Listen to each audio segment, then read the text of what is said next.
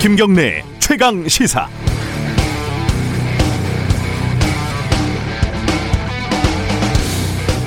사람이라는 게요 청개구리 같은 면이 있어서 하지 말라고 하면 더 하고 싶죠. 저는 원래 매일 뜨는 해 무슨 1월 1일이라고 새삼 해돋이하고 이런 거 좀 오바스럽다, 어, 부산스럽다 이렇게 생각을 하는 쪽이었습니다. 그런데 어제 강릉시장이 오지 마라 해돋이 보러 오기만 해봐라 해는 평생 뜬다 내년에 봐라 뭐 저희 인터뷰에서 이런 취지로 인터뷰를 했죠. 그러니까 왠지 더 보고 싶더라고요. 태양력에서 1년이라는 게 태양이라는 별이 다른 별들 사이를 움직여서 한 바퀴 쭉 돌고 처음부터 다시 시작하는 거니까 1월 1일의 첫 해돋이는 나름 각별한 의미가 있다. 이렇게 평소 하지도 않는 생각까지 들고요. 그래서 보고 싶지만 텔레비전, 인터넷으로 생중계들 많이 한다니까 그걸로 보면 되겠죠. 원래 잘 하지 않는 새해 소망도 한번 빌어볼 겁니다. 코로나야 꺼져라. 이번처럼 개인적인 소망과 사회적, 국가적, 전 지구적인 소망이 일치하는 경우가 있었을까요? 여러분들의 2021년 소망은 무엇입니까? 문자로 한번 공유해 주세요. 많이 퍼뜨리고 다니면 이루어질 확률도 높아진다고 늘 하지 않습니까? 새해 복 많이 받으시고요. 2021년 1월 1일 새해 첫날 김경래 최강 시사 시작합니다.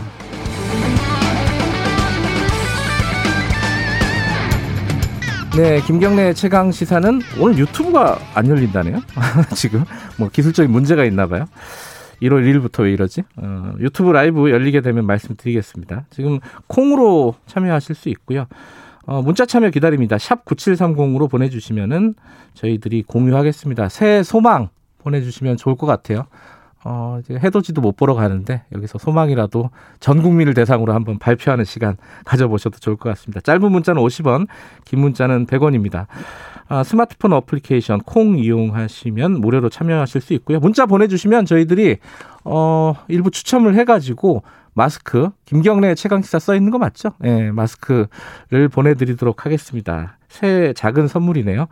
자, 오늘 1부에서는요.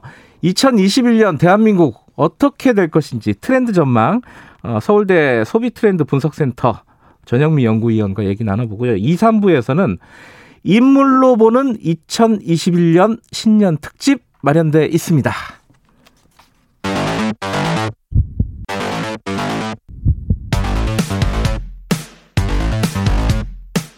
오늘 아침 가장 뜨거운 뉴스 뉴스 언박싱 네, 뉴스 언박싱 1월 1일 민동기 기자 나와 계십니다. 안녕하세요. 안녕하십니까. 1월 1일도 이렇게 생방송을 합니다, 저희들. 네. 안타깝습니다. 1월 1일부터 이렇게 스튜디오에서 얼굴을 뵙고 나와주셔서 감사합니다. 아유, 별 말씀입니다. 어, 새해 소망 청취자분들에게도 여쭤봤는데, 민동기 기자는 뭐 있습니까? 특별한 게? 하나 있습니다. 어, 뭐죠? 러닝을 한번 해보는 겁니다. 아, 달리기? 달리기. 어, 왜요? 건강? 아, 건강도 건강인데, 네. 어, 처음에 이제 오늘부터 살살 동네 주변에 공원을 한번 한 바퀴 정도 네. 뛰는? 걸, 뛰는 걸 시작으로요. 아직 안 뛰었죠? 네. 방송 마치고 이제 뛰어야 네. 되는데, 네. 뛰는 걸 시작으로, 음, 어, 올해 12월 31일에는 한강을 한번 달리고 있지 않을까. 아, 조심스럽게 한번 예상을 해봅니다. 작심 삼일이라 그러잖아요. 그러니까 이틀 하고 하루 쉬었다가 또 이틀 하고 이러면 돼요. 네네.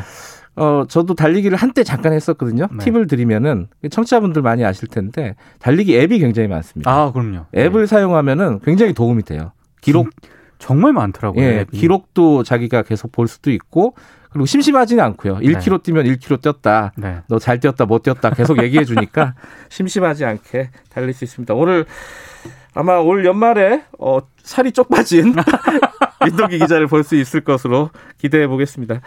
오늘 첫 소식은 그래도 그래도 뭐 좋은 소식이네요. 그죠? 자, 이제 문재인 대통령이 청와대 뭐 수석들 그리고 이제 참모진들 인사가 인사를 했는데 어 그거부터 정리를 해 보죠.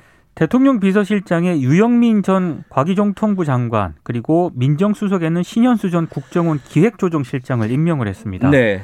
유영민 실장은 기업인 출신이고요. 정치인이 아니라 기업인 출신을 비서실장으로 했다. 그렇습니다. 예. 문재인 정부 초기 과기정통부 장관에 임명이 됐고요.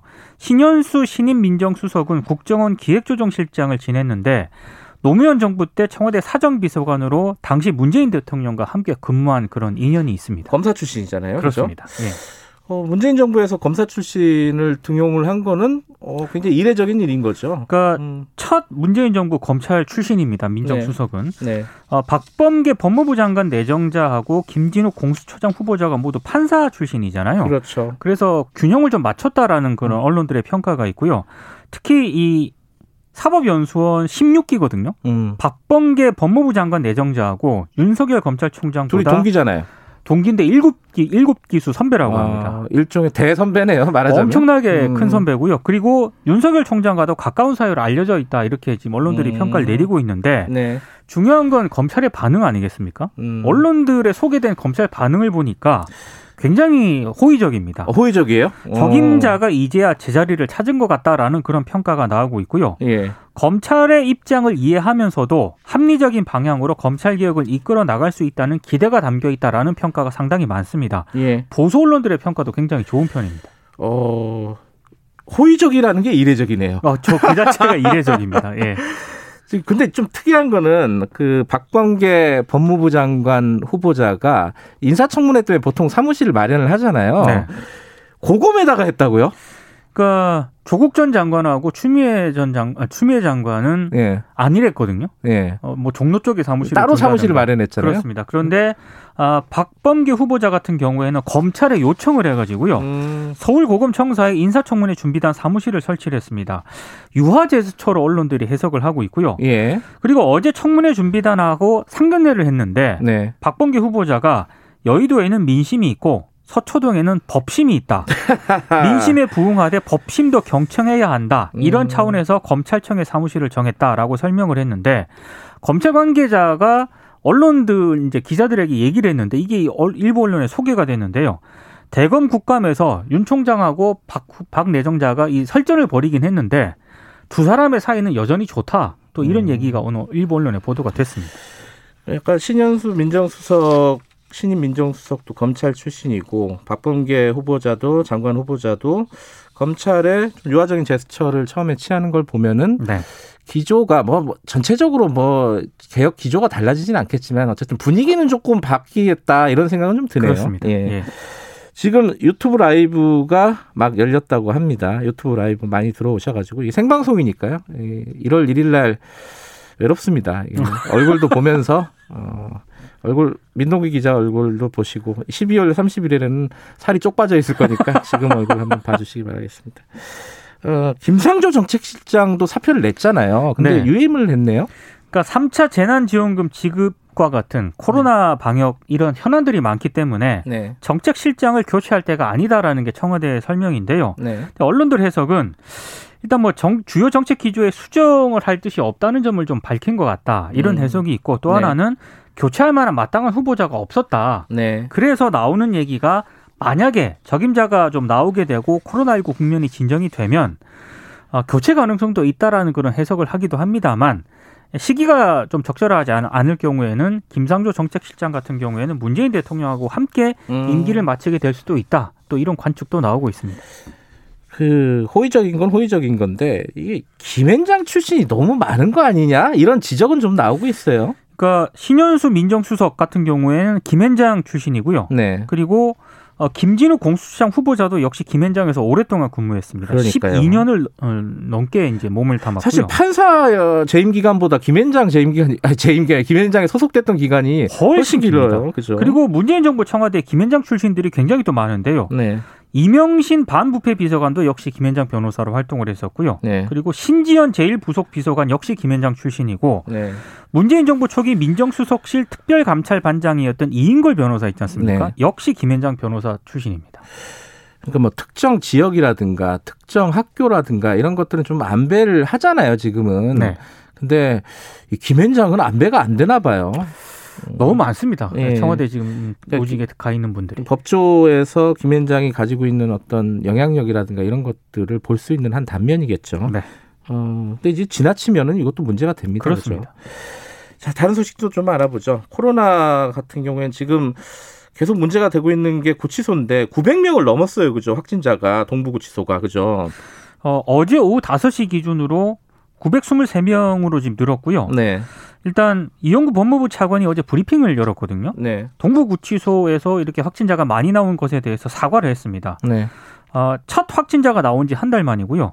집단 감염이 확산된 지 보름 만에 이제 법무부가 공식 사과를 했는데 조금 늦었다라는 그런 비판이 나오고 있습니다. 많이 늦었죠. 네. 예. 자, 그 지금 그, 그럼 대책은 뭐라고 하는 겁니까? 구치소 같은 경우에는? 그러니까 1월 13일까지 2주 동안 전 교정시설 내 사회적 거리두기를 3단계로 격상한다고 밝혔습니다. 교정시설은? 예. 네. 그러니까 외부 접견, 작업, 교육 이걸 전면 제한하기로 했고요. 네. 변호인 접견도 제한적으로 허용을 하기로 했습니다. 네. 그리고 어, 전국의 교정시설 수용자들에게 네. 매주 1인당 3장의 KF94 마스크를 지급을 하기로 했는데요. 서울 동부구치소하고 유사한 구치소가 수원하고 인천 구치소거든요. 아, 인천도 약간 아파트형이에요. 그렇습니다. 맞아요. 그래서 네. 이른 시일 내에 모든 직원과 수용자들에 대해서 진단 검사를 또 실시를 하기로 했습니다. 네. 지금 그 교정 시설은 3단계 한다는 건데 지금 전체적으로는 지금 2.5단계잖아요. 그렇죠? 그렇습니다. 이걸 3단계로 올리는 거를 어 이번 연휴 기간에 한번 보겠다는 거죠. 방역 방역 당국 입장은 매일 논의를 한다는 겁니다. 음. 시행 여부를 논의를 하겠다라는 건데요. 네. 아, 이건 좀 상황을 내일 좀 봐야 될 것 같습니다. 근데 이 와중에 이명박 전 대통령이 어, 동부구치소에 있잖아요. 그죠? 네. 형 집행 정지를 신청을 했다고요? 어, 지난달 23일에 냈다고 합니다. 아, 음. 근데 검찰이 이걸 불허했다고 하는데요. 이명박 전 대통령의 입장은 기저질환이 있기 때문에 음. 코로나19에 감염이 되면 사망 위험이 크다 이렇게 음. 주장을 했는데 검찰이 불허를 했고요. 네. 지금 어, 서울대병원에서 검진을 받고 있거든요. 예. 입원해서. 예. 근데 검사 결과가 나오는 대로 퇴원할 계획인데 언론들의 보도가 조금 엇갈립니다. 한겨레 같은 경우에는 다시 동부구치소에 수용될 가능성이 있다라고 보도를 했는데 네. 동아일보는 다른 교정시설로 이감하는 방안이 신중하게 검토되고 있다. 음. 이렇게 엇갈린 보도가 나오고 있습니다. 네, 어, 청취자분들이 이, 올해 소원을 계속 보내주고 계신데요. 정영희 님이 오늘도 생방이시네요. 예, 생방입니다. 네, 올해 소원이 아들 취직이라고 말씀하셨습니다. 아. 꼭 이뤄지시기를 저희들도 같이 바라겠습니다. 잘생긴 민동기 기자님도 반갑습니다. 무슨 말이죠, 이거? 예, 서, 올해 서원 좀 보내주시면 저희들이 틈나는 대로 조금씩 공유를 하겠습니다. 어, 희망찬 새해, 어, 2021년이 시작이 됐지만은, 어, 지난해에 이어서 올해 첫날도 어려운 분들이 꽤 많습니다. 이 뭐 대표적으로 뭐 단식하고 이런 분들이 여전히 많아요, 그죠? 그러니까 중대재해기업처벌법 연내 처리가 결국 불발이 되지 않았습니까? 네. 국회 법사위 여야 의원들이 지난달 29일하고 30일 이틀 동안 법안 소위를 열었는데요. 이게 합의를 못했습니다. 그래서 네. 오는 5일로 회의 속개를 미뤘는데 여전히 쟁점이 많아서 처리가 되겠느냐라는 그런 전망이 음. 나오고 있습니다. 근데 지금 다 아시겠지만 꼭 김영균 씨 어머니 김미숙 씨하고 네. 이 산업재해 사망자 유가족들이 어제로 단식 21일째고요. 오늘로 이제 22일째를 맞이를 하고 있는데 여전히 단식을 하고 있습니다. 뭐 국회 앞이나 이런 데 가보면은 어, 단식, 아, 단식이 아니라 농성, 노숙 농성하는 사람들이 굉장히 많아요. 그죠? 국회 앞 인도에 한 10개 농성장이 예. 있는데요. 지난 5월 공장 파쇄기에 끼어 숨진 노동자 김재순 씨 아버지께서 예. 중대재해법 제정을 요구하며 지금 나흘째 단식 중이고요. 아, 예. 이스타항공 노동자들 같은 경우에는 대규모 정리해고 철회를 요구하면서 4개월째 지금 농성을 하고 있습니다. 그리고 스텔라 데이지호 실종 선원 있지 않습니까? 네. 허재용 씨의 어머니 이영문 씨가 지난 8월부터요. 청와대 앞 분수대에서 매일 낮 2시간 동안 1인 시위를 이어가고 있고요. 아, 이 사건이 아직 안 끝났군요. 안 끝났습니다. 예. 그리고 역시 같은 장소에서 4.16 세월호 참사 가족 협의회하고 김진숙 희망버스 기획단의 노숙 농성장이 있습니다. 그 역시 같은 장소에 코레일 네트워크 노동자들의 노숙 농성장도 들어서 있는데요. 이분들은 새해를 청와대와 국회 앞에서 농성을 하면서 지금 맞이를 했습니다. 이 이 지난해 뉴스가 마지막에 조금씩 나오긴 했는데 어 2020년 12월 31일 마지막 날 해고가 된 사람들도 있다. 이건 어디입니까? 그 김경래 기자가 오프닝에서도 한번 언급을 네. 한 곳인데요. LG 트윈타워 청소 노동자들이 결국 어제 해고가 됐습니다. 네. 80명 정도 되는데요.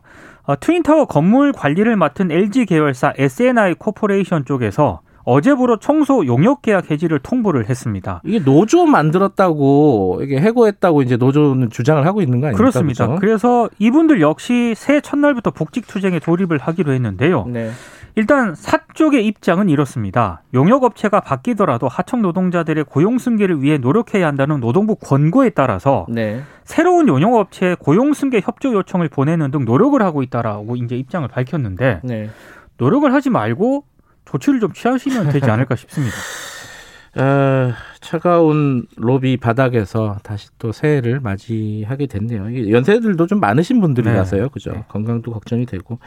어, 이런 농성장들이 새해에는 뭔가 좀 얘기가, 뭐, 이게 한 큐에, 한 큐에, 죄송합니다. 한 방에 뭔가 해결될 수 있는 마법은 없는데, 새해는 조금 대화들이 좀 진전이 됐으면 좋겠다. 그렇습니다. 이런 생각은 좀 가져봅니다. 네. 자, 1월 1일 새해 첫날 뉴스 unboxing 민동기 기자 수고하셨습니다. 고맙습니다. 살 꼭 빼시기 바라겠습니다. 김경래 최강 시사 듣고 계시고요. 지금 시각은 7시 36분 향해 가고 있습니다.